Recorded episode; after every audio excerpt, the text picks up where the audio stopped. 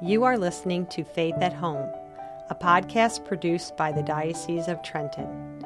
In this segment, you will hear October's column for Faith at Home, the Eucharist and Service, giving to others what we have received.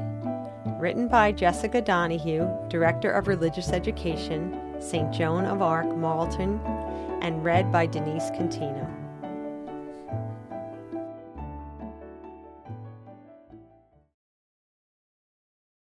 Of all the ways we can connect our hearts to our minds in our beautiful Catholic faith, service to others may be the most powerful and efficient.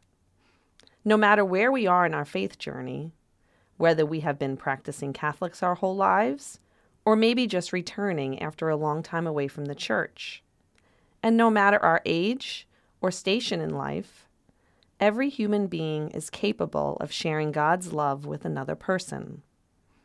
In fact, we are not only capable of serving one another, but we are called to do so by Christ.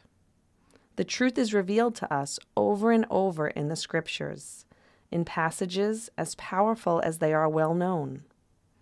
Not only is this truth essential to our Catholic faith, but science concurs that being of compassionate service to one another also benefits us directly.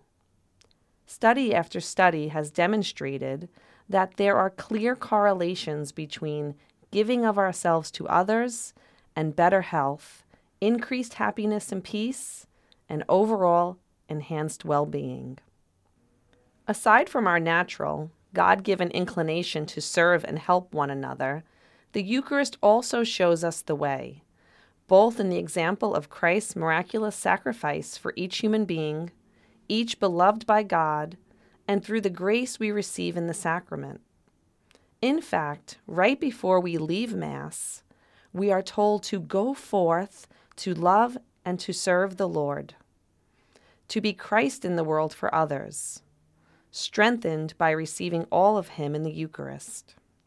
Since this is the year of the Eucharistic revival in our parishes it is an especially opportune time to think about how we can serve others, get into the habit, and make service through our faith a regular part of our lives. Here are a couple of ideas to get your family started. Think of volunteer activities that relate to the Eucharist. The Eucharist for us is the greatest spiritual food, the bread of angels, as St. Thomas Aquinas wrote. In gratitude for this spiritual sustenance, consider volunteering as a family for a soup kitchen, starting a meal train for a loved one or a member of your community going through a difficult time. Or look into beginning a ministry in your parish which provides home cooked meals to those who have recently lost a loved one. A good resource for organizing meals can be found at takethemameal.com which not only provides an actual platform for organization, but also has helpful resources on topics such as how to support someone going through chemotherapy, how to avoid burning out as a caregiver, and much more. Another way could be look for local organizations that provide opportunities for service projects that you can do at home and or according to your family's schedule. Technology is definitely our friend when it comes to this.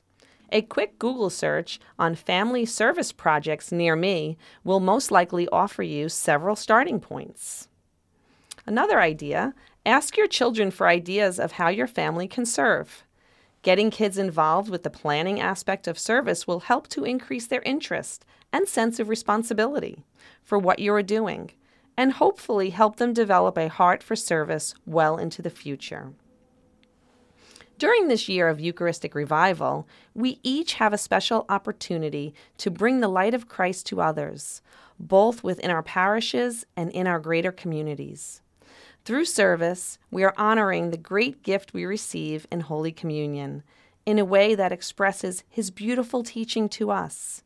This is my commandment love one another as I love you. Resources from this podcast are available in the show notes.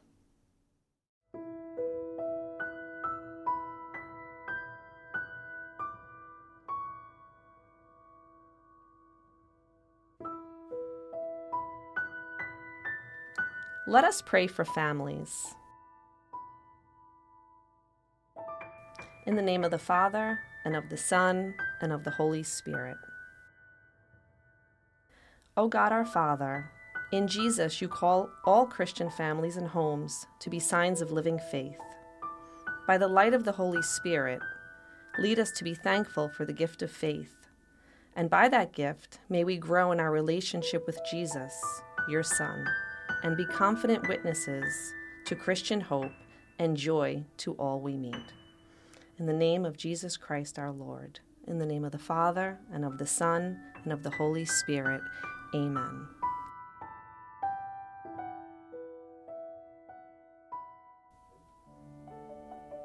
You have been listening to Faith at Home.